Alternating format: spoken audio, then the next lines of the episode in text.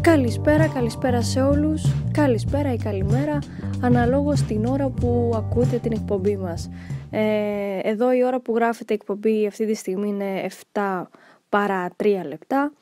Ε, καλή χρονιά να έχουμε, καλή χρονιά σε όλους, ευτυχισμένο το 2020, 2020. Για να δούμε πώς θα μας πάει και αυτή η χρονιά.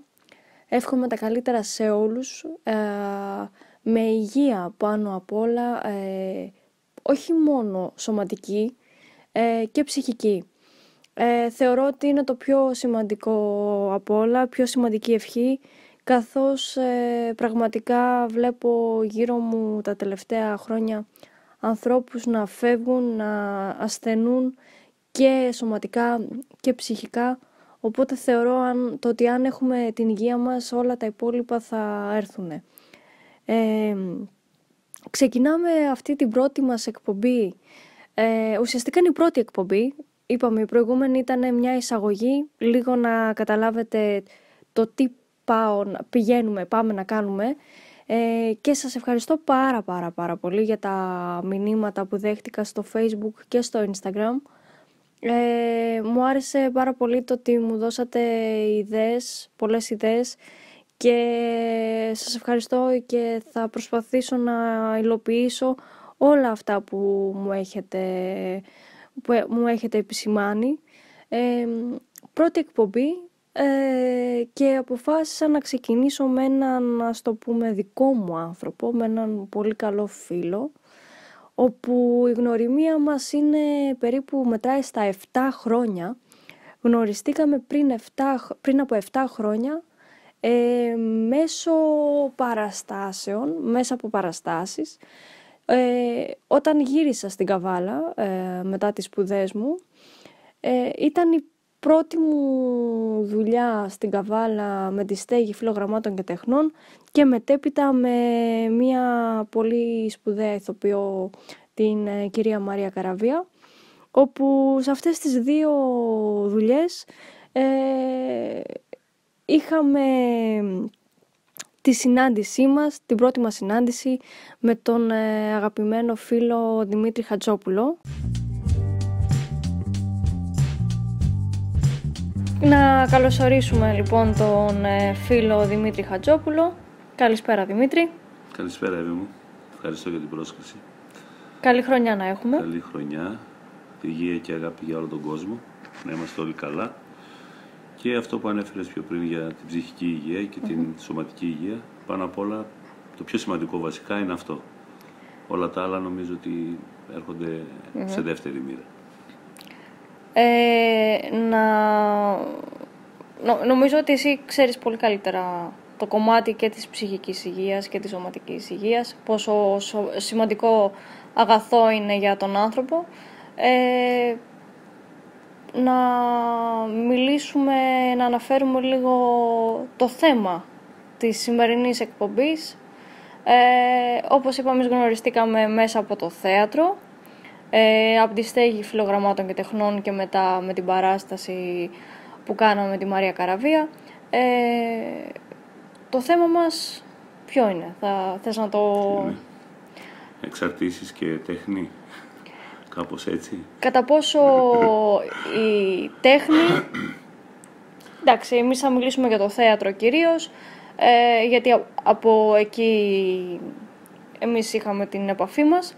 Κατά πόσο η τέχνη μπορεί να βοηθήσει έναν άνθρωπο σε μια δύσκολη στιγμή της ζωής του ε, να ξαναβρει τον εαυτό του; Ε, νομίζω μέσα από την τέχνη, τέλος αν έχεις κάποιο θέμα εξάρτησης, να το πω έτσι. Mm-hmm. Γιατί οι εξαρτήσεις είναι πολλές, μικρές, μεγάλες, mm-hmm. νόμιμες, παράνομες, δεν έχει σημασία. Σημασία έχει πώς ε, λειτουργεί τέλος πάντων μια κατάσταση όπως είναι η τέχνη, είναι ας πούμε, το να, η έκφραση βασικά, το να εκφράσεις τον εσωτερικό σου κόσμο ή και το αντίθετο πόσο σε επηρεάζει όταν τον καταπιέζεις τον εσωτερικό σου κόσμο και ξεσπάς πάνω σε κάτι άλλο, το οποίο συσσαγωγικά λέγεται εξάρτηση. Δηλαδή, μπορείς να, να είσαι σε μια φάση με της ζωής σου τόσο άσχημα, ψυχολογικά, και αντί να πας να πάρεις κάτι, να πάρεις ένα ψυχοφάρμακο, να πας σε ένα γιατρό, τέλος πάντων να ασχοληθείς με μια θεατρική ομάδα και όλο αυτό να σου, να σου αλλάξει όλη σου την καθημερινότητα, όλη σου την, την ιδιοσυγκρασία ή την κατάσταση εκείνη που μπορεί να, να βρίσκει εκείνη τη στιγμή. Πιστεύω ότι βοηθιέται πολλοί κόσμος, και ειδικά μέσα από το θέατρο, μέσα από τις ομάδες που γίνονται και με όλα αυτά που, που γνώρισα και εγώ τα τελευταία 10 χρόνια περίπου. Ε, νομίζω ότι βοηθιέται πολλοί πάνω σε αυτό το κομμάτι. Για να μην ε, παρεξηγηθούμε και ή αρχίζουν κάποιοι και λένε, ε, να πούμε ότι μιλάμε για το ερασιτεχνικό κομμάτι του θεάτρου, οι ερασιτεχνικές ναι, ομάδες. Ναι, Παρ' όλα αυτά, δηλαδή ακόμα και μια ομάδα ε, ερασιτεχνική, ε, αν βέβαια ε, έχει σαν πραγματικό στόχο το να βοηθήσει ανθρώπους που έχουν, κάποιοι έχουν τη δουλειά τους και πηγαίνουν, ναι, έχουν πολύ έντονο φόρτο εργασίας, έχουν φόρτο εργασίας και πηγαίνουν σε μια θεατρική ομάδα αραστεχνική για να μπορέσουν λίγο να ηρεμήσουν, να λυτρωθούν, να κάνουν και κάτι άλλο. Κάποιος άλλος μπορεί να έχει την ανάγκη, επειδή δεν, είναι, δεν νιώθει καλά εκείνη τη στιγμή με τον εαυτό του, να εκφραστεί. Να, να νιώθει τόσο καταπιεσμένος και να θέλει να βρει έναν τρόπο να εκφραστεί. Οπότε, μέσα από μια ομάδα, είτε θεατρική, είτε μια, ένα εργαστήρι ζωγραφικής, ε, είτε μέσα από το χώρο, ε, να βρει το δρόμο του. Να, δηλαδή να, να βρει έναν διάβλο, ώστε να μπορέσει να... Ναι, γιατί αυτό είναι η καλή πλευρά. Η κακή πλευρά είναι ότι ο περισσότερος κόσμος αντί να ασχοληθεί τέλος πάντων με κάποιο τρόπο έκφρασης ώστε να βγάλει όλο αυτό που ίσως τον πιέζει. Ναι, ναι.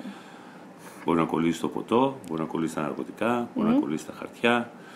Τέλος πάντων, μπορεί να κολλήσει στο φαγητό, βουλημία. Τέλος πάντων, υπάρχουν βέβαια η αντίθετη πλευρά βέβαια που σε καταστρέφει κατά κάποιο τρόπο. Ενώ οι, όλες οι μορφές ε, έκφρασης τέχνης θέλω να μπορείς να, να αφήσεις τον εαυτό σου να, να μπει μέσα σε όλο αυτό σίγουρα δεν θα έχουν τα αποτελέσματα mm. αυτών που προείπαμε. Οπότε φαντάζομαι ότι βοηθάει πολύ περισσότερο στο να ξεφύγεις από πράγματα και καταστάσεις, είτε είναι μικρά, είτε είναι μεγάλα. Βέβαια εντάξει τα προβλήματα ποτέ δεν σταματάνε για τον άνθρωπο. Το θέμα είναι πώς θα διαχειριζόμαστε, mm. πώς οι ηλικίες παίζουν πολύ μεγάλο ρόλο, σε τι ηλικία μπορεί να είσαι, το περιβάλλον, όλα αυτά και σε πάει, πας στο ανάλογο ταξίδι τέλος πάντων να το πω έτσι. Ας τα πάρουμε λίγο τα πράγματα νομίζω ξανά από την αρχή. Ναι. Να κάνουμε έτσι ένα flashback, ένα ταξίδι λίγο από το παρελθόν στο τώρα για να καταλάβει και ο κόσμος ε, τι θέλουμε να πούμε, ποια είναι η πορεία μας, η πορεία σου. Θες να μήπως Είναι η περίοδος, ε, είναι το 2013. 13-14 κάπου. 14, εκεί, ναι. που είναι μόλις έχω βγει από τις φυλακές των διαβατρων μετά από μια ποινή τέλος πάντων. Να εξηγήσουμε βέβαια ότι είχα θέμα με, τη, με την ηρωίνη, με την εξάρτηση, με τα ναρκωτικα Η μισή μου ζωή σχεδόν ήταν σε μια φάση, να το πω, νάρκωσης, δηλαδή εντάξει, δεν υπήρχε ζωή.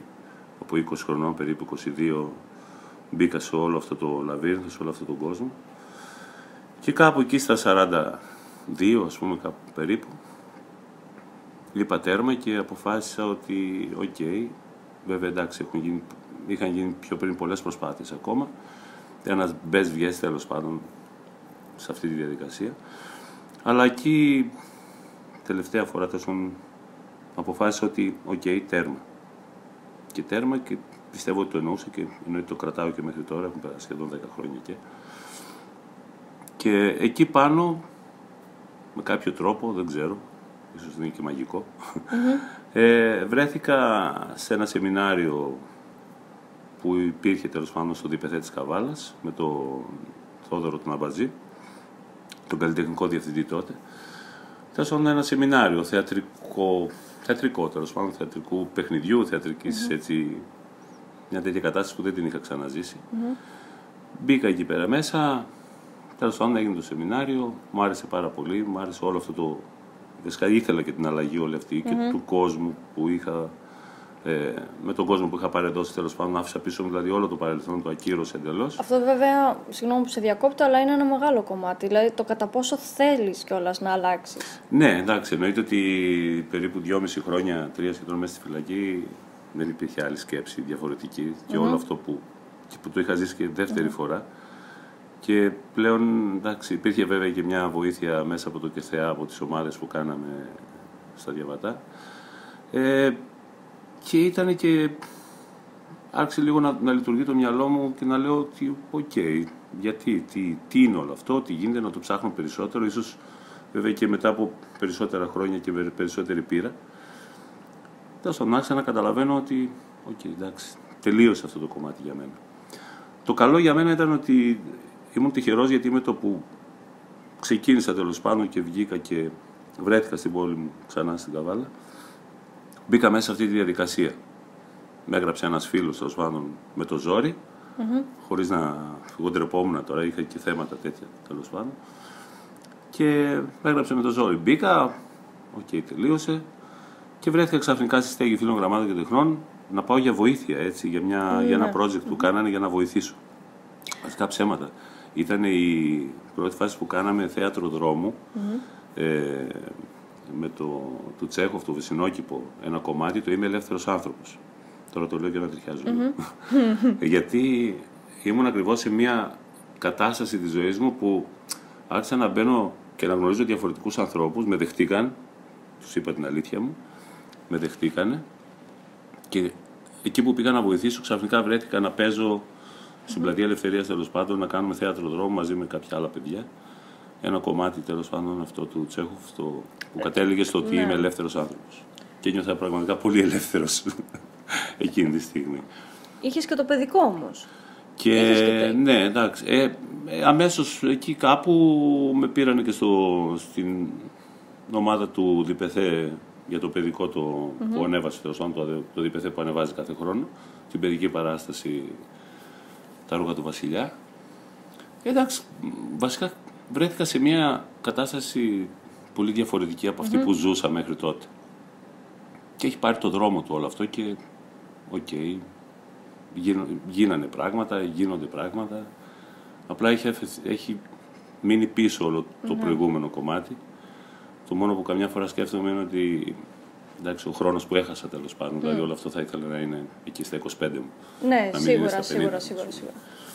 Όμως ε, ένιωσες ελεύθερος άνθρωπος; Κοίταξε, νομίζω ότι πιο ελεύθερος δεν έχω νιώσει ποτέ στη ζωή μου από εκείνη τη φάση και ειδικά σε εκείνη τη συγκεκριμένη κατάσταση που βρέθηκα στο πόσο πώς το έζησα όλο αυτό πόσο με βοήθησε τέλος πάντων και όλη αυτή η διαδικασία και οι άνθρωποι που γνώρισα και ο τρόπος τέλος πάντων που εξωτερήκευσα το είναι μου, τα συναισθήματά μου και γιατί εντάξει, όταν είσαι μέσα σε μια εξάρτηση, κακά τα ψέματα, είσαι εγκλωβισμένος.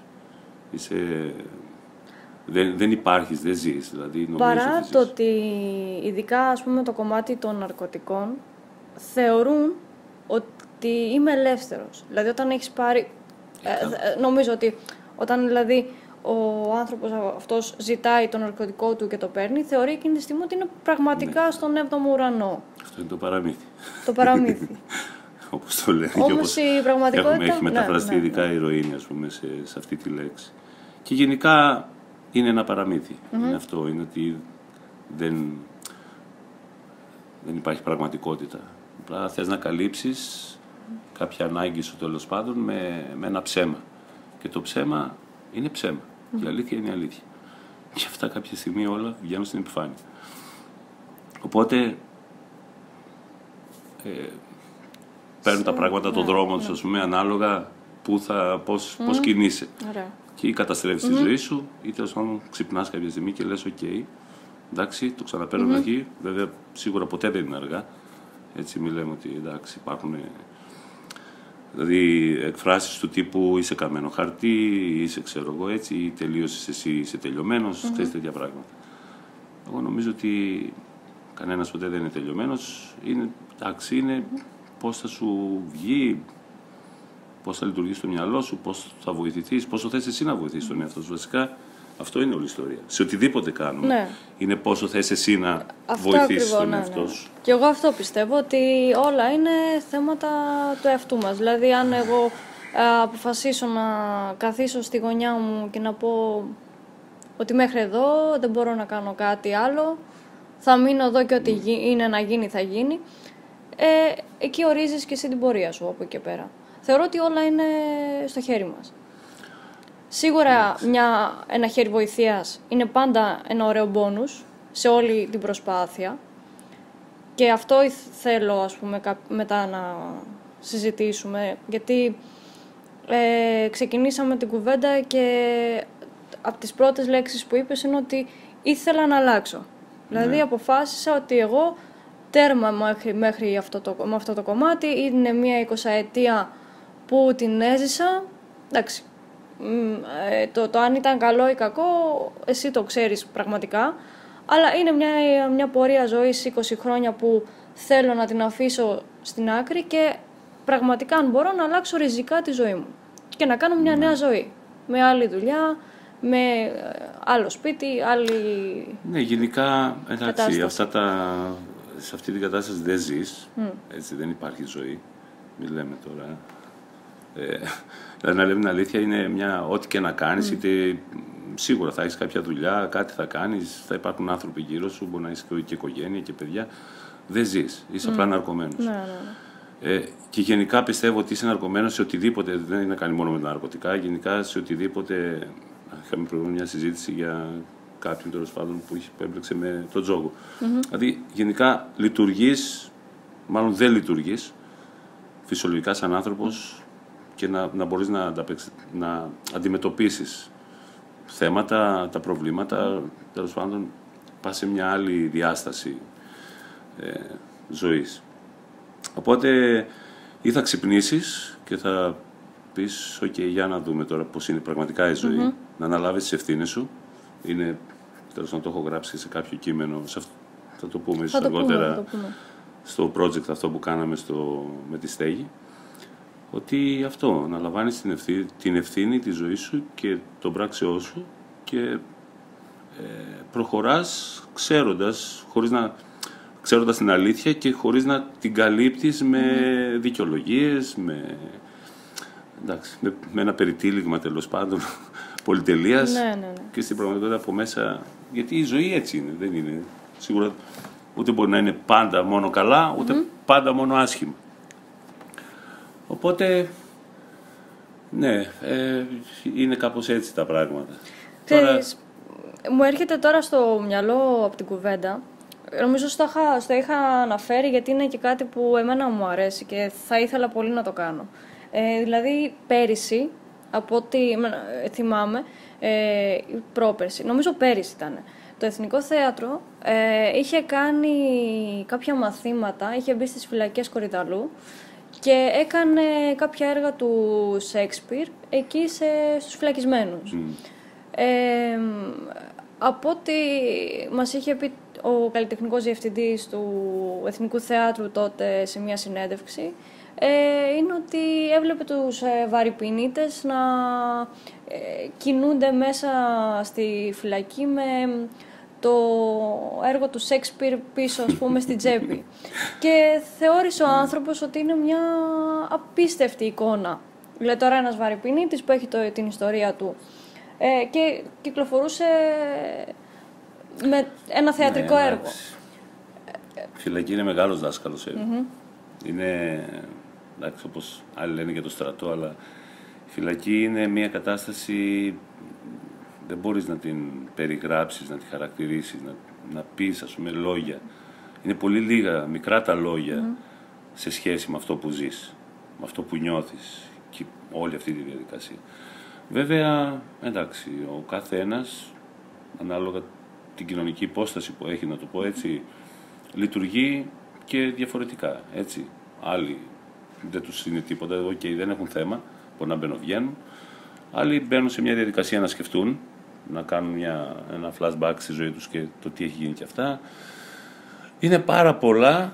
Ε, πώς το λένε, εντάξει, είναι πολύ άσχημο βέβαια, άσχημη κατάσταση, αλλά Απ' την άλλη είναι και πολύ, ε, πώς να το πω, τι λέει, ας πούμε, ε, είναι πολύ καλή στην, στην έννοια ότι θα mm-hmm. ίσως να δεις να βρεις τον εαυτό σου. Ίσως να βρεις δηλαδή πράγματα που δεν τα είχες σκεφτεί ποτέ πριν μέσα σε ένα βόλεμα. Γιατί όλοι λίγο πολύ, εντάξει, κατά κάποιο τρόπο είμαστε βολεμένοι σε κάτι. Έτσι, δε, δύσκολο. Δηλαδή η ζωή έτσι όπως προχωράει και έτσι όπως είμαστε και ο δυτικός πολιτισμός και όλα αυτά μας έχει φέρει σε ένα βόλεμα, μπορεί να λέμε, να επαναστατούμε ή να είμαστε με τα κινητά, να γράφουμε σχόλια. Αλλά εντάξει, ο καναπές σχεδόν κοντεύει να μας ναι, ρουφήξει. Ναι, ναι. Βέβαια, σίγουρα υπάρχουν άνθρωποι που κάνουν πράγματα, OK, okay, δεν είναι κολλημένοι. Απλά λέμε σε γενικά πλαίσια, σε, σε μεγάλο ποσοστό, είναι πολύ εύκολο ο καναπές, το κινητό και το σχόλιο. Και η άποψη και η κριτική. Το να ζεις πράγματα είναι κάτι εντελώς διαφορετικό και όσο πιο δύσκολο είναι όπως ξέρω σκέψε έναν άνθρωπο που ανεβαίνει ας πούμε στα Everest είναι, ξέρω, και ναι. πολεμάει εκεί με το θάνατος σχεδόν. Δηλαδή είναι κάτι διαφορετικό από το να κάτσει να το βλέπεις αυτό στην τηλεόραση. Η εμπειρία δηλαδή είναι μια άλλη κατάσταση. Ε, στο... Ναι, στο, τα παιδιά νομίζω, δηλαδή οτιδήποτε έχει να κάνει με την τέχνη που μπαίνει μέσα σε τέτοιους χώρους, πιστεύω ότι βοηθάει, ας είναι και ένα και ένας, να βοηθηθεί, έχει την αξία του. Φυσικά. Δηλαδή να, να πάρει ένα, μια άλλη κατάσταση. Όπως πήρα και εγώ. Εντάξει, μπήκα, βέβαια δεν είχα σχέση με το θέατρο όταν μέσα, αλλά στη φυλακή, αλλά μέσα από τις ομάδες του, του ΚΕΘΕΑ, κατάλαβα ότι, OK, okay, ρε φίλε, ναι, έχεις άδικο. Δεν γίνεται. Δηλαδή, ναι, ναι, ναι. τα έχεις βολέψει καλά στο μυαλό σου. Και όντως υπάρχουν άνθρωποι που ζορίζονται, που παιδεύονται, που κάνουν και εσύ, OK, okay, βρήκες εκεί πέρα μια κατάσταση να χάνεσαι, να αποφεύγεις τα προβλήματα, να αποφεύγεις, mm. εγώ, την ίδια σου ζωή στην τελική. Και λες, εντάξει, την παίρνεις χαμπάρι και λες: οκ, έχω άδικο, πρέπει να το πάρω αλλιώς. Ή ξαναβουλιάζεις εκεί πέρα μέσα, με μια εύκολη δικαιολογία πάλι και συνεχίζει η πορεία μέχρι, να, μέχρι το τέλος. Ε, εσύ στις φυλακές που ήσουν σε όλη την πορεία, είχατε μέσα ομάδες, έρχονταν ομάδες, βλέπατε παραστάσεις; Ό, όχι, στην Κομωτινή όχι, στο, στα Διαβατά, τέλος πάντων που ήμουν τα τελευταία φορά. Ε, είχε έρθει μια θεατρική ομάδα, mm-hmm. εντάξει, περιττώ να σου πω ότι με πήραν τα ζουμιά, αλήθεια, Δηλαδή, εντάξει, ήταν κάτι που το είχα ζήσει και πιο πριν, γιατί είχα σχέση με το θέατρο. Έχω τέλο πάντων φίλους που δουλεύουν στο ΔΠΘ και έχω δουλέψει και εγώ τεχνικά πίσω σε κάποια ναι, ναι, ναι. Έτσι, σκηνικά που γινόταν ας πούμε, και αυτά και έχω δει και σίγουρα κάποιες παραστάσεις ζωντανά. Ε, δεν γίνονται και πολλά πράγματα, εντάξει, δεν είναι και τόσο Πώς εύκολο. Ήταν όμως, αυτή η ομάδα που μπήκε μες στη φυλακή για να σας παρουσιάσει ένα θεατρικό ναι. έργο. Ε, η ανταπόκριση πώς ήταν; Ναι, όχι, ήταν πολύ καλή. Υπήρχε εντάξει, πολλά παιδιά που κατεβήκανε και, ναι, και, και παρακολουθήσανε και χαρήκανε και, και το βλέπεις. Εντάξει, γιατί είχα mm-hmm. και κάποιους φίλους δίπλα μου, που, mm-hmm. δηλαδή το βλέπεις πώς είναι, πόσο επηρεάζει, mm-hmm. πώς, ε, πώς σε κάνει να νιώθεις, ξέρω εγώ. Φαντάζομαι ότι, γιατί εντάξει, τι να σου πω τώρα, η φυλακή όλοι οι άνθρωποι, δηλαδή είναι μια τιμωρία αλλά λίγο πολύ οποιοδήποτε μπορεί να βρεθεί εκεί πέρα, να πάσα στιγμή. Δηλαδή δεν, δεν είμαστε δεν είμαστε άτρωτοι. Βλέπεις, βλέπεις, βλέπεις ναι, ακούς ναι, κάθε μέρα πράγματα που γίνονται και λένε «Μα αυτός ήταν το καλύτερο παιδί, μα γιατί, μα το ένα, μα...»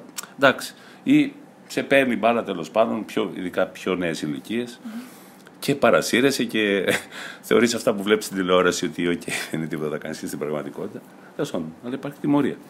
Αλλά πέρα από αυτό, το θέατρο ειδικότερα και γενικά όλες οι τέχνες, γιατί και μέσα στη φυλακή υπήρχαν πάρα πολλά παιδιά που ζωγραφίζαν, που κάνανε mm. ξυλοτεχνίες, που τα πουλούσαν μετά έξω για να πάρουν ένα χαρτζηλίκι.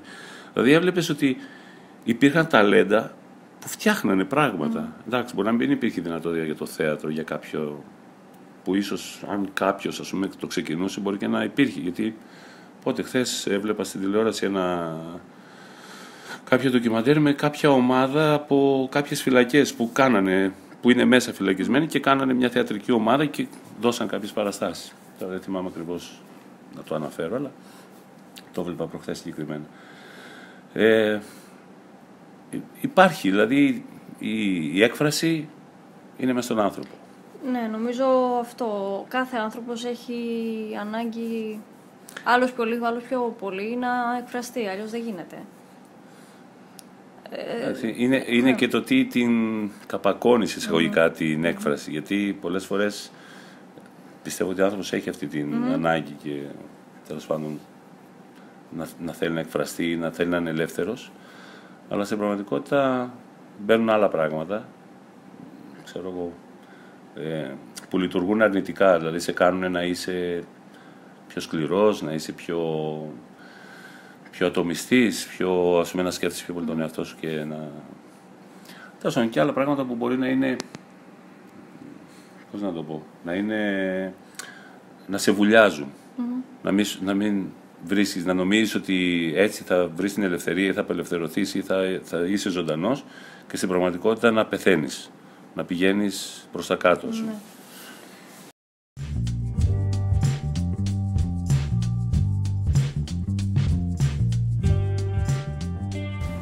Να... να πω εγώ λίγο στον κόσμο κάποια πράγματα για σένα, γιατί εσύ δεν τα λες όλα. Ότι, εντάξει, εσύ, εσύ Είναι λες... τόσα πολλά. ε, όχι, εγώ θέλω να πω για το καλλιτεχνικό κομμάτι. Ναι. Εντάξει, γιατί έχουμε πει τα πιο λίγο σκοτεινά πράγματα, πώς μέσα από το θέατρο έτσι βρήκες εσύ την ε, πραγματική σου ελευθερία. Γιατί άλλο πίστευες ότι σε, σου δίνει ελευθερία, αλλά είδες κάποια άλλα πράγματα. Ε, και να, ο λόγος που το λέω είναι γιατί θέλω να δείξω ότι όντως πραγματικά ένας άνθρωπος, άμα θέλει να ξεκινήσει μια νέα ζωή, ε, σιγά σιγά με σταθερά βήματα και επιλεγμένες δουλειές μπορεί να κάνει ε, κάποια πράγματα. Ε, ναι, μεν, ε, μιλάμε για το ερασιτεχνικό θέατρο, που εγώ στην Αθήνα πηγαίνω και βλέπω αρκετές ομάδες που κάνουν ερασιτεχνικό θέατρο και μετά ρωτάνε, καθόμαστε, μιλάμε, λέμε πράγματα. Οπότε, καταρχάς να πω ότι ενώ η Καβάλα έχει πολλές ερασιτεχνικές ομάδες, ε, εμένα αυτό που μου αρέσει σε εσένα και σε κάποια άλλα άτομα είναι ότι δεν έχω αμάν και ντε, δηλαδή κάθε χρόνο να είμαι και κάπου και να κάνω. Δηλαδή, εγώ νομίζω ότι εσύ κάθε φορά που νιώθεις την ανάγκη να κάνεις κάτι, πηγαίνεις και το κάνεις. Ναι. Δηλαδή, έχεις μια... πραγματικά λειτουργεί σαν αντιβίωση για σένα το θέατρο. Έχεις κάνει μια ε, ε αρκετά ωραία θεατρική, ερασιτεχνική πορεία στην Καβάλα, αλλά έχεις κάνει και ταινιάκια, ταινίες μικρού μήκους, ναι. Ε, ναι, είναι ο καινούριο με έρωτας αυτός. Έχει κάνει και, κινηματογράφο, και κινηματογράφο. Αλλά να πούμε στον κόσμο ότι και για μια ταινία έχεις πάρει και μια διάκριση, ένα τιμητικό. Ένα ε, Δεν ξέρω, μάλλον κάτι είδαν αυτοί οι άνθρωποι, δεν ξέρω. Ήταν, ήταν η πρώτη μου ταινία μικρού μήκους που ε, τέλος πάντων mm-hmm. συμμετείχα. Και είχα ένα δεύτερο ρόλο και πήρα σε ένα φεστιβάλ στην Αθήνα. Φεστιβάλ Φανταστικού Κινηματογράφου του. Ναι. Δεν θυμάμαι τώρα πριν πόσο ναι. καιρό ήταν. Ε, και πήρα τη μυθική διάκριση β' αντρικού ρόλου. Αυτό νομίζω εντάξει, Για το Μην ακούω στη βροχή του Κυριάκου Αναστασίου. Ναι. Εντάξει, μια ομάδα βέβαια σε επίπεδο και αυτό εραστεχνικό. Έτσι, δεν ήταν, δεν, δηλαδή όλη η ομάδα και όλο το... Ε, έτσι κι αλλιώς ο κινηματογράφος στην, ε, στην Ελλάδα είναι πάρα πολύ δύσκολο επάγγελμα. Ε, ναι, αυτό πραγματικά στο λέω και από φίλους κινηματογραφιστές που ε, έχουν μια πιο επαγγελματική δράση αλλά το να κάνεις κινηματογράφο στην ε, Ελλάδα είναι μια μεγάλη υπονεμένη ε, ιστορία. Το βλέπω λίγο με τα, με τα παιδιά εδώ, με το φίλο ναι. του Κυριάκο που το βλέπω τι αγωνίες έχει και τι τέλος πάντων πώς για να ανταπεξέλθει γιατί είναι και τα τεχνικά, είναι και mm. οικονομικά, είναι πολλά πράγματα. Βέβαια, εντάξει, εμείς αυτό παίζουμε τεχνικά δεν είμαστε ούτε με χρήματα, ούτε με κάποιο mm-hmm. ποσό, τέλο οτιδήποτε. Απλά το καλό είναι ότι δεν ξέρω, μπήκα σε αυτή τη διαδικασία και πάει καλά. Και, ο, και η ομάδα αυτή τέλος που έχουμε κάνει και Έχετε δηλαδή, πάει και στη δράμα, στο φεστιβάλ ε, Ναι, επιλέχθηκε ταινιάκι, αργότερα κάποιο άλλο ταινιάκι ας πούμε, στο φεστιβάλ της δράμας. Έχει, όλα τα ταινιάκια που έχουν γίνει, που έχω συμμετάσχει και εγώ, έχουν πάει σε φεστιβάλ πολλά, ας πούμε, υπάρχουν mm-hmm. έτσι κάποιες, δηλαδή επιλογές, και μόνο που σε επιλέγουν μέσα σε τόσες χιλιάδες ταινιάκια να να σε προβάλλουν, νομίζω ότι κάτι Ναι, είναι και ναι, αυτό. ναι. Υπάρχει βραβείο μουσικής σε κάποιο άλλο ταινιάκι που κάναμε, ας πούμε, στο, στο Ρινόκερο, νομίζω. Ε, να πούμε λίγο ε, ε, εντάχει τους τίτλους έστω των ταινιών. Ε, υπάρχουν και στο ίντερνετ, στο, Στο YouTube, YouTube, όποιος ναι. θέλει να μπει να δει να... Είναι, ψαχτεί. ναι, στην αρχή το πρώτο ήταν «Μην ακούς ε, τη βροχή», μετά έγινε «Ο Ρινόκερος», ε, μετά ήταν «Τα όμορφα χρόνια», ε, η κρεατομηχανή που πήγε και στη, στο φεστιβάλ της δράμας. Και τώρα είμαστε στα σκαριά τέλος πάντων βγαίνει ένα ακόμα. Τώρα ε, έχει λίγο καιρό που τελείωσαν τα γυρίσματα και είναι στην επεξεργασία τέλος πάντων του μοντάζ. Ε, αυτό το χώμα. Βέβαια Είναι όλα το- αυτά είναι του Κυριάκου Αναστασίου. Ε, συμμετέχω εγώ συμμετέχουν ε, τέλος πάντων και άλλα παιδιά. Τώρα τα ονόματα Ο- ο είναι Κυ- πολλά. ναι, σίγουρα. Ο Κυριάκος να πω στον κόσμο ότι είναι ένα πολύ ωραίο κινηματογραφικό μάτι. Εμένα μου αρέσουν οι δουλειές του. Να προχωρήσουμε σε αυτό που θα θέλαμε...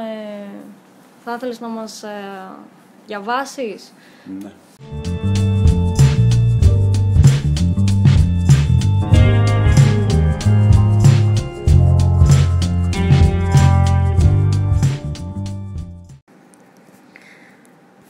Να αναφέρω ότι αυτό που θα διαβάσω είναι, τέλος πάντων μας ζητήθηκε για μια παράσταση που θα κάνουμε τότε που γνωριστήκαμε κιόλας, στη στέγη φιλογραμμάτων και τεχνών της Καβάλας, που ήταν ένα project από ιστορίες, είχαμε μαζευτεί περίπου 40 άτομα και είχαμε αποφασίσει να γράψουμε όλοι από μια ιστορία η οποία να μας να ήταν κάτι από εμάς τέλος πάντων, κάτι προ- πιο προσωπικό και δικό μας. Ίσως και, ένα, και, και κάποιο μυστικό ίσως, ας πούμε, εντάξει, γραφτήκανε κάποια πράγματα. Ε, οπότε αυτό είναι αυτό που ένιωθα ακριβώς εκείνη την περίοδο και μέσα στο, από το project του, του είναι μακριά η Θάκη Οδυσσέα γιατί είχε να κάνει με, την, με τον Οδυσσέα τέλος πάντων με τη, και με το όλο το ταξίδι αυτό. Λοιπόν, θα διαβάσω ένα απόσπασμα. Το κείμενο είναι εντάξει, λίγο πιο μεγάλο. Ένα, θα διαβάσω ένα απόσπασμα. Με λένε Οδυσσέα. Ταξιδεύω από το 90. Κάθε φορά που γέρνω το κεφάλι μου να ξαποστάσω, ξυπνάω και σε άλλο μέρος, άλλον τόπο, με άλλους ανθρώπους, ξένους, απόμακρους, παγωμένους. Άλλες φορές βρώμικος πολύ, γύρω μου σύριγγες, σκουπίδια, τρόφιμα σάπια, κατσαρίδες, ποντίκια, λάσπες, τσουχτερό κρύο, ατελείωτο ρίγος, ανυπόφορος πόνος. Κι άλλες πάλι πεντακάθαρος, κρυστάλλινος. Μοσχοβολάει ο τόπος ανοιξιάτικες ευωδιές. Μια γλυκιά ζέστη διαπερνάει όλο μου το κορμί. Νιώθω να πετώ στους πιο γαλάζιους ουρανούς. Είναι όλα σε τέλεια αρμονία, σε απίστευτη τάξη. Ηρεμία, γαλήνη. Κάτι όμως δεν πάει καλά. Αυτό που νιώθω, αυτό που ζω δεν φαίνεται αληθινό. Με φοβίζει. Δεν ξέρω γιατί και δεν έχω μάθει να φοβάμαι. Δεν κάθομαι όμως και πολύ να το ψάξω. Δεν θέλω να το ψάξω, μην τυχόν και βρω κάτι που δεν θα μου αρέσει. Με βολεύει να μην το ψάξω. Και βιαστικά βιαστικά προσπαθώ να ξανακοιμηθώ. Παρακαλώντας την επόμενη φορά που θα ξυπνήσω να μην υπάρχει τίποτα που να είναι τόσο αληθινά άσχημο, ούτε τόσο ψεύτικα όμορφο. Μάταια όμως. Με λένε Οδυσσέα. Ταξιδεύω σε ένα λαβύρινθο. Δεν θέλω να βγω από εδώ. Με βολεύει να ζω εδώ. Το θυμάμαι αυτό το, το κείμενο. Θυμάμαι εκείνη την ημέρα που μας το διάβασε στη στέγη. Στην Ήμασταν πρόβα. Στην, Ναι. ε, την ημέρα της ανάγνωσης των κειμένων. Ναι, ναι, γιατί ναι. είχαμε δώσει ένα περιθώριο κάποιας ε, μία-δύο εβδομάδες για να γράψει ο Ναι. καθένας από ένα κείμενο. Εγώ για αλήθεια είναι το δικό μου δεν το θυμάμαι καν, δεν το έχω κρατήσει καν. Ε, αλλά είχαμε καθίσει στον αγαπημένο κύκλο που κάνουμε πάντα στο Ναι. θέατρο με τις καρέκλες μας και ο καθένας ε, διάβαζε το κείμενό του. Θυμάμαι όταν είχε έρθει η δική σου σειρά και ξεκίνησες να διαβάζεις. Στην αρχή οι περισσότεροι λίγο κοιτούσε ο ένας τον άλλον, το θυμάμαι αυτό, υπήρχαν κάποια βλέμματα ε, αμηχανίας, αλλά μετά άρχισα να βλέπω ανθρώπους να αλλοιώνουν την ε, μάσκα τους, ε, να τσακίζεται λίγο η ναι, μάσκα. Ναι, άρχισα να βλέπω άτομα να συγκινούνται, να βουρκώνουν. Ε, κάποιος άλλος άρχισε να εκνευρίζεται. Προφανώς ο εκνευρισμός, εγώ το κατάλαβα προσωπικός εκνευρισμός, γιατί εντάξει, εσύ λες τα δικά σου, όμως ο καθένας πάνω σε αυτό που ακούει το, το, μυαλό, το Εντάξει, αυτό έχει να κάνει, ε, το κείμενο όλο τέλος πάντων να με διαβαστεί, είναι, έχει να κάνει, δεν έχει να κάνει με μια τυποποιημένη Έχει να κάνει, γιατί όλο αυτό που σκέφτηκα τότε ήταν ε, ο τίτλος, ας πούμε, σε εισαγωγικά του κειμένου είναι η δικαιολογία. Είναι ότι κρύβομαι πίσω από το δάχτυλό μου και πόσο καλά κρύβομαι πίσω από το δάχτυλό μου. Και έχει να κάνει με οτιδήποτε αφορά όλο τον κόσμο σε σχέση με αυτό που φοβάται να δει κατάματα. Και πιο κάτω λέω ότι OK, okay, δεν, δεν είναι τίποτα. Mm. Του κοιτάς, πώς το κάνεις, κατεβάζεις το δάχτυλο, κάνεις το χέρι σου γροθιά και κοιτάς τη ζωή κατάματα. Αυτό. Κοιτάς την αλήθεια σου. Mm-hmm. Κοιτάς τον εαυτό σου, κάνεις την αυτοκριτική σου και δεν κοιτάς τι κάνουν οι άλλοι. Κοιτάς τι κάνεις εσύ. Και εννοείται ότι αν όλοι μας ξεκινούσαμε να κάνουμε κάτι καλό για τον εαυτό μας, ίσως και παντού να υπήρχε μόνο το καλό. Ε, αυτό, ναι, αυτό έγινε και αυτό ήταν και όλο αυτό το κείμενο ήταν το τέλος του έργου mm-hmm. αν θυμάσαι. Ναι, είχε... Που βγήκαμε όλοι μαζί, 40 άτομα στη σκηνή και λέγαμε από μία πρόταση ο καθένας τέλος πάντων και νομίζω ότι και ο κόσμος το πήρε, το, δέχτηκε, το εντάξει, πάρα πολύ καλά. Εντάξει, το, το τέλος ήταν ε, αρκετά ωραίο. Ε, να πούμε ότι αυτό είχε γίνει τότε το 13-14, σκηνοθεσία της ε, Νανάς Τζιμούρτα. Ναι. Να το πούμε και αυτό. Ναι, ε, ένα project το οποίο άκουσε πολλά, αλλά ευτυχώς ε, πήγε πολύ καλά. Ναι, άρεσε πολύ στον κόσμο. Εντάξει, ήταν πολύ ωραία δουλειά, έστω σε αεραστεχνικό επίπεδο βέβαια. Αλλά... Ήταν κατάθεση ψυχής Και ήταν λίγο προσωπικό όλο αυτό, γιατί ο καθένας ε, έβγαλε μια ιστορία από μέσα του, κάτι πίσω που τον αποσχολούσε, κάτι που είχε περάσει, κάποιο βίωμά του τέλος πάντων. Δηλαδή ήταν, ήταν πολύ αληθινό. Δεν ήταν κάτι φανταστικό, κάτι ξέρω εγώ. Θυμάμαι την ημέρα που μετά έπαιξε στο Διπεθέ στα πλαίσια του φεστιβάλ που γίνεται αεραστεχνικού θεάτρου.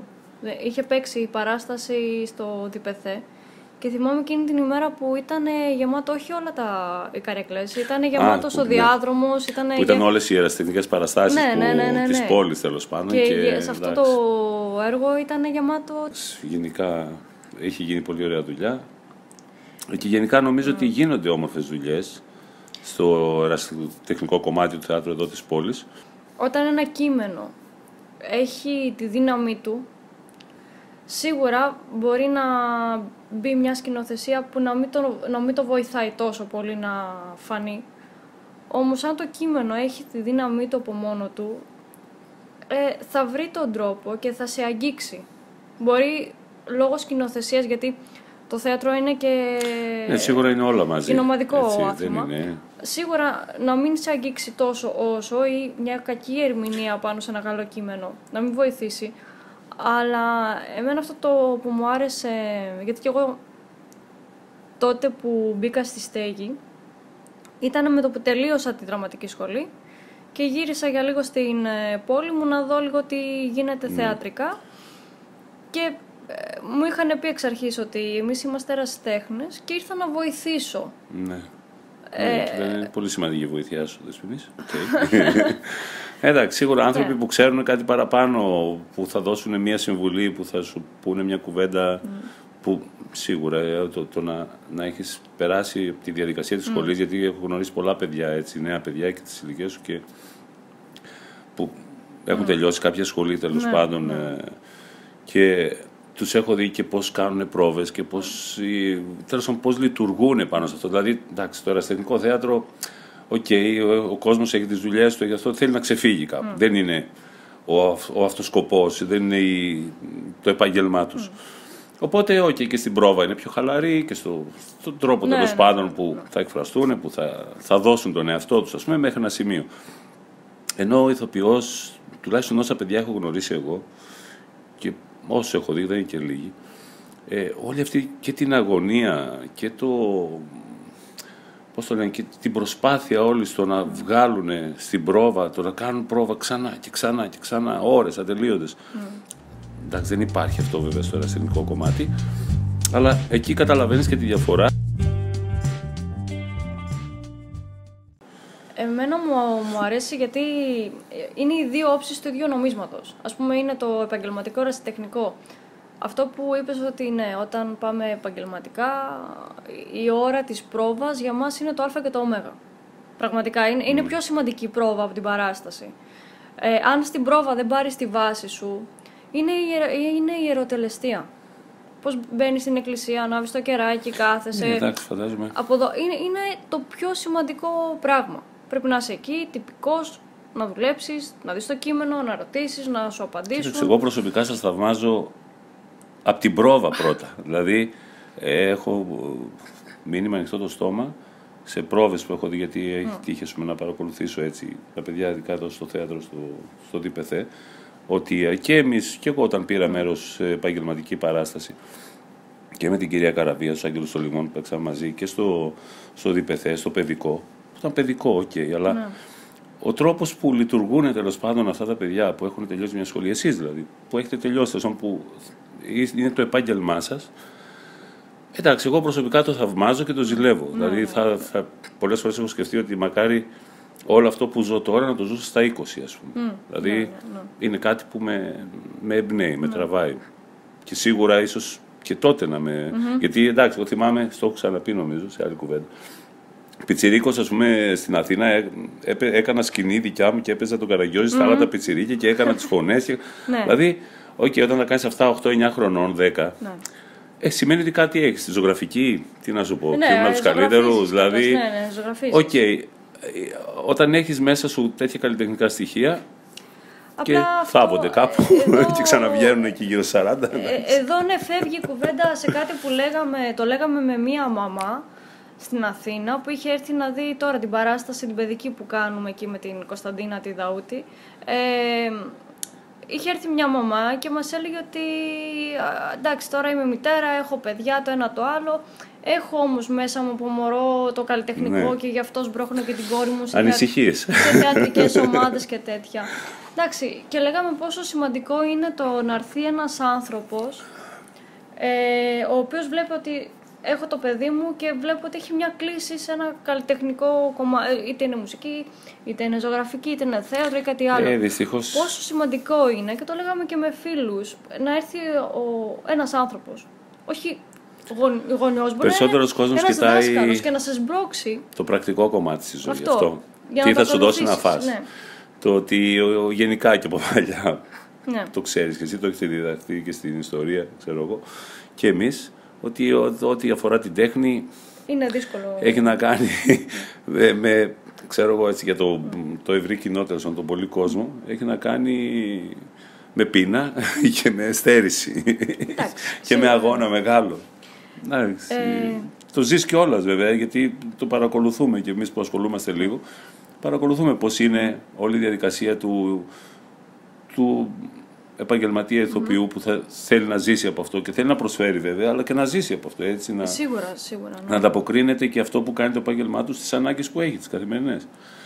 Οπότε, Και γι' αυτό βλέπεις ότι οι περισσότεροι ηθοποιοί, α, α, θέλοντας και μη, επειδή αγαπάς αυτή τη δουλειά που κάνεις, δηλαδή θα, δεν μπορεί να ζήσεις από μία δουλειά, δυστυχώς. Δηλαδή μπορεί να κάνεις ε, δύο-τρεις ε, δουλειές παραστάσεις ή μπορεί να κάνεις ε, να είσαι σε κάποιο σχολείο και να κάνεις θεατρική αγωγή ή να κάνεις και μια άκυρη δουλειά, μια άσχετη δουλειά. ναι. Και συν το, δηλαδή έχω γνώρισα πρόσφατα μια κυρία η οποία έχει θεατρική στέγη, έχει θέατρο και αναγκάζεται το πρωί είναι σε μια άλλη δουλειά για να μπορεί ουσιαστικά να συντηρεί το Ε, θέατρό είναι- της. Και η χώρα μας Ναι. εδώ δεν βοηθάει και ιδιαίτερα. Όλο αυτό το Εντάξει. κομμάτι τέλος πάντων της τέχνης. Ναι. Γενικά, έτσι γενικά, όχι μόνο για το θέατρο, γενικά ο, οι περισσότεροι καλλιτέχνες, με όποιο είδος τέχνης και ασχολούνται, δεν, κατά τα ψέματα, δεν βοηθούνται. Ε, Τέλος υπάρχει μια διαδικασία ε, προτεραιότητας, θα το πω έτσι. Δηλαδή, υπάρχουν κάποιες ίσως άλλες προτεραιότητες σε σχέση με την τέχνη. Εντάξει. Γιατί, Ναι, για, ναι, το, για το ναι, κράτος ναι, λέω τώρα, ναι, έτσι. ναι, για, ναι, το, εντάξει, για τη χώρα μας εδώ, για τον τρόπο που λειτουργεί πάνω σε όλο αυτό. Αν σου πω ότι αυτό ακριβώς είχα στο μυαλό μου, εντάξει, δεν είναι. δηλαδή, είχα σαν σκοπό να, να σου κάνω την ερώτηση, ας πούμε. Ε, αν εσύ είχες τη δυνατότητα κάτι να προτείνεις άμεσα στο κράτος ή να κάνεις εσύ κάτι, ε, τι θα ήταν αυτό επάνω στο κομμάτι, αυτό που ξεκινήσαμε να λέμε, τέχνη και ανθρώπους οι οποίοι, άνθρωποι οι οποίοι έχουν μια έτσι, Και ε, το εννοείς, ας πούμε, τι, τι συμβουλή θα έδινα Ναι, ναι, στο ναι, κράτος ναι, ναι, όσο- ναι, ναι. σε σχέση με, Ναι, τη, μια με τις πρόταση, τέχνες; Μια πρόταση. Ε, να σου πω ένα απλό παράδειγμα. Όταν ακούω εγώ τώρα ότι ε, θα ξυλώσουν ας πούμε, όλα τα, τα αρχαία που βρήκανε στο, πώς το λένε, στο μετρό της Θεσσαλονίκης. Θα τα ξυλώσουν για να τα ξαναβάλουν και να κάνουν αυτό. Και δεν βρίσκουν έναν τρόπο, δηλαδή το κράτος αυτή τη στιγμή δεν βρίσκει έναν τρόπο έτσι όπως είναι να το διαμορφώσει, να κάνει αυτό το πράγμα που- και να το εκμεταλλευτεί και να το δείξει. Γιατί έχουμε, έχουμε από τα αρχαία χρόνια, έχουμε ό,τι έχουμε τέλος πάντων και από το θέατρο και από τα αρχαία θέατρα και από τις τέχνες και από οτιδήποτε. Αλλά λειτουργούμε με έναν τρόπο καταστροφικό. Δηλαδή δεν κοιτάμε να φτιάξουμε, κοιτάμε να χαλάσουμε. Όπως έχει τύχει ας πούμε, που έχω πάει σε κάποιες χώρες στο εξωτερικό και βλέπεις ότι υπάρχει ένα κέντρο το οποίο κρατιέται έτσι, τα κτίρια, όλα αυτά συντηρούνται και, και υπάρχει αυτό το πράγμα. Εμείς εδώ από τη μετά τη- τον πόλεμο τέλος πάντων, εντάξει, οκ, ε, αρχίσαμε και καταστρέφουμε. Η Αθήνα καταστράφηκε. Η Αθήνα θα μπορούσε να έχει ένα κέντρο τέλος πάντων να είναι σαν όλες τις ευρωπαϊκές ε, Εννοείται. πρωτεύουσες τέλος πάντων με πφ, τα κτίρια, με οτιδήποτε είχε φτιαχτεί τότε, τα νεοκλασικά και όλα αυτά. Και έγινε μια απλά μια τσιμεντούπολη. Πάλι καλά που δεν κρεμίσαν και την Ακρόπολη. Πάλι καλά. Ίσως μακάρι οι νέες γενιές, η δικιά σας γενιά και τα πιο νέα παιδιά να το πάρουν αλλιώς και να αλλάξει αυτό το πράγμα. Αλλά το κακό είναι ότι είναι όλη αυτή η κατάσταση επηρεάζει και τους νέους ανθρώπους, γιατί όταν θες να κάνεις κάτι και λες «ΟΚ, θα κάνω κάτι, αλλά γιατί να το κάνω, τι όφελος θα έχω» ή βλέπεις τον άλλον στη διπλανή χώρα ας πούμε, και εξελίσσεται και πάει μπροστά και σημαίνει σε μια στασιμότητα ή πρέπει να έχεις ένα μέσον, σε εισαγωγικά το κλασικό ή ξέρω εγώ τέλος πάντων πράγματα τέτοια που θα πρέπει να προωθηθείς και δεν προωθείσαι με την αξία σου και με την... Ε, δεν υπάρχει αξιοκρατία να σε πάρουν να σου πούνε έλα εδώ, ή εσύ έχεις ένα ταλέντο, έλα εδώ ρε φίλε, έχεις ταλέντο. Ε, παίρνουν, βλέ, βλέπανε για, κάποιους, ε, για κάποιες χορεύτρες ε, ένα Ναι. ντοκιμαντέρ με κλασικό μπαλέτο. Είδαν τα παιδιά ότι έχουν ταλέντο και τα πήραν και τα, πήγαν, τα πήραν από το μέρος τους τέλος πάντων από την άλλη άκρη του κόσμου, από τη Βραζιλία να σου πω έτσι, και τα πήγαν στην Ευρώπη για να, γιατί είδαν εκεί Και να κάτι και. μάθουν το κάτι Και ναι, παραπάνω. τους πληρώσαν ας πούμε, Ναι. τα έξοδα, τους βάλαν σε μια σχολη και είναι μεγάλοι χορευτές Ναι. τώρα και τέτοια. Εδώ εμείς κοιτάμε πώς να, καταστραφ... να αυτοκαταστραφούμε και να καταστρέψουμε και μην τυχόν, πώς το λένε αυτό με την κατσίκα του γείτονα; Κάπως έτσι, ας πούμε, είναι η κατάσταση. Οπότε, τι να προτείνεις; Να προτείνει, να, Θα πρότεινα μ, να γίνει το άσπρο μαύρο, γίνεται. δηλαδή ναι. να αλλάξει αυτή η νοοτροπία, να αλλάξει αυτή, να υπάρχει καλοσύνη. Ε, ναι, να μην Ναι, υπάρχει υπέρ- τόσο υπεροψία, Ναι, να μην ναι, υπάρχει ναι. ας πούμε όλη αυτή η, η- του ποιος είμαι εγώ ή ξέρεις, δηλαδή, οκ παιδιά. Ναι. Είμαστε απλά άνθρωποι όλοι. Γεννηθήκαμε ναι. και θα τελειώσουμε. Ξεκινήσαμε, έχει αρχή και τέλος. Δεν έχει για πάντα. Έχουμε μια ιστορία δηλαδή και την, είμαστε, έχουμε μείνει μόνο στην ιστορία. Στην εξέλιξη δεν τα Αυ- πάμε αυτό, καλά. Αυτό είναι που.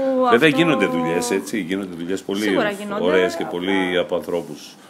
Αλλά το θέμα είναι να υπάρχει μια πιο μεγάλη γκάμα, ας πούμε, δηλαδή να μπαίνουν και νέοι άνθρωποι, να μην είναι όλο οι ίδιοι εκεί, να δοκιμάζονται νέοι άνθρωποι, να δοκιμάζονται νέα ταλέντα.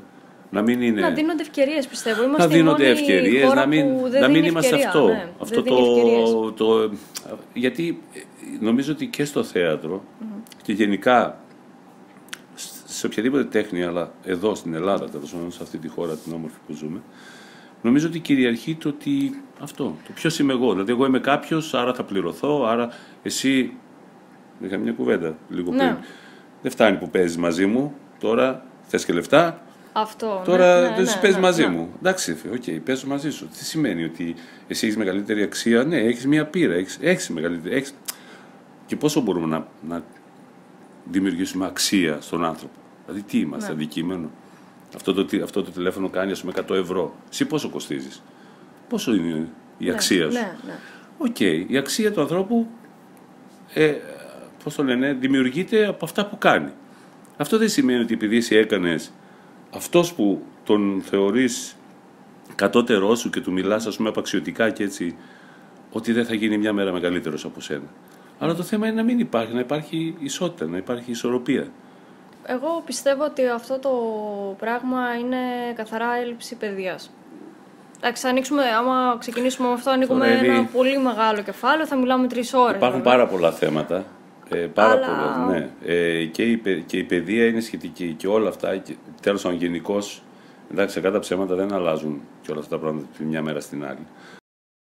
Έχουμε μια νοοτροπία, μια κουλτούρα, να μην θέλουμε να αλλάξουμε εύκολα. Και είναι αυτό που είπα προηγουμένως. Εγώ ξεβολεύτηκα. Είναι- Ειλικρινά σου αυτό. λέω. Τρομα- ε, δε- δεν τα- το κάνει, δηλαδή, τρομάζει ο άλλος. Ξεβολεύτηκα σε τέτοιο βαθμό που, οκ, εσύ τουλάχιστον ξέρεις σε προσωπικό επίπεδο πώς ζω, αλλά δεν είναι το θέμα αυτό. Το θέμα είναι το πώς νιώθω.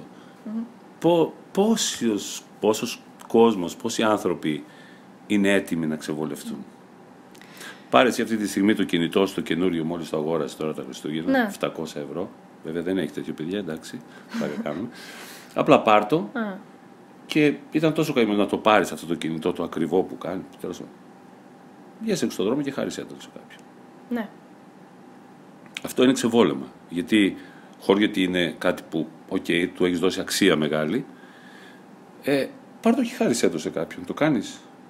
Να μην υπήρχαν Ναι. σύνορα, να μην υπήρχαν, ε, να μην πολεμούσαμε για κάποιον που δεν τον ξέρουμε, να μην σκοτωνόμασταν μεταξύ μας, να υπήρχε αγάπη, να υπήρχε αλληλεγγύη, να βοηθούσαμε ο ένας τον άλλον, να μην χρειαζόταν ο άλλος να σηκωθεί να φύγει, ούτε εσύ να φύγεις να πας στο εξωτερικό από εδώ, ούτε ο άλλος να έρθει από εκεί εδώ, ούτε και όλο αυτό τέλος πάντων.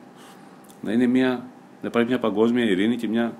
Αλλά Αλλά πώς θα γίνει, Εύη μου; Δεν γίνεται παγκόσμια ειρήνη. Υπάρχει Ναι, πολε- ναι. πολε- πολεμική βιο- βιομηχανία και, και υπάρχουν και τόσα ναρκωτικά και υπάρχουν και τόσοι άνθρωποι που λειτουργούν πίσω από όλα αυτά. Οπότε. Τέλος πάντων, το πήγαμε αλλού. το πήγαμε πολύ άλλο και θα μιλάμε πειράζει. τρεις ώρες. Αλλά Λοιπόν, ναι. εντάξει, σε δεν- κάποια άλλη εκπομπή μπορούν να Εννοείται μιλήσουν και ότι για άλλα θα, θέματα. θα, να έχουμε, θες. θα έχουμε και άλλες, ε, και άλλες εκπομπές. Ε, εντάξει, πριν κλείσουμε μ, τώρα αυτή την περίοδο, πέρα από την ταινία που είπαμε, ε, που είναι τώρα Ναι. Αυτό το χώμα. αυτό το χώμα, Αυτό το χώμα του Κυριάκου Αναστασίου. Τώρα Θέα- για το θέατρο. θέατρο ή κινηματογράφος. Πω, τώρα μάλιστα. Τι σε... Εντάξει. ε, τι- Κινηματογράφος. τι- Κινηματογράφος. ε, κινηματογράφος και να σου πω και γιατί. Ε, εντάξει, πολλοί λένε ότι σίγουρα, οκ, εσείς οι περισσότεροι ηθοποιοί επαγγελματίες τέλος πάντων έχετε αυτό με το θέατρο, υπάρχει αμεσότητα. Αλλά εγώ έχω κολλήσει λίγο με, τα, με τους μικρομικάδες, να σου το πω έτσι. Γιατί έχω δει μικρού μήκους ταινιάκια τα οποία είναι αυτό ακριβώς που με, και, μου κεντρίζει το ενδιαφέρον. Ότι μπορεί να σου δώσουν μέσα σε 10-15 λεπτά ένα τεράστιο μήνυμα. Όχι ότι δεν το κάνει βέβαια και το θέατρο ή δεν το Φυσικά, κάνει απλά. φυσικά, ναι. Η διαδικασία όλη ε, είναι πιο γρήγορη. Δηλαδή σου μεταφέρει κάτι, το βλέπεις και τσακ, τρως μια, ένα χαστούκι. Ρε, παιδί, εντάξει, οκ. Και στο θέατρο το τρως χαστούκι. Έχει τύχει σε παραστάσεις να έχει σφιχτεί το στομάχι μου.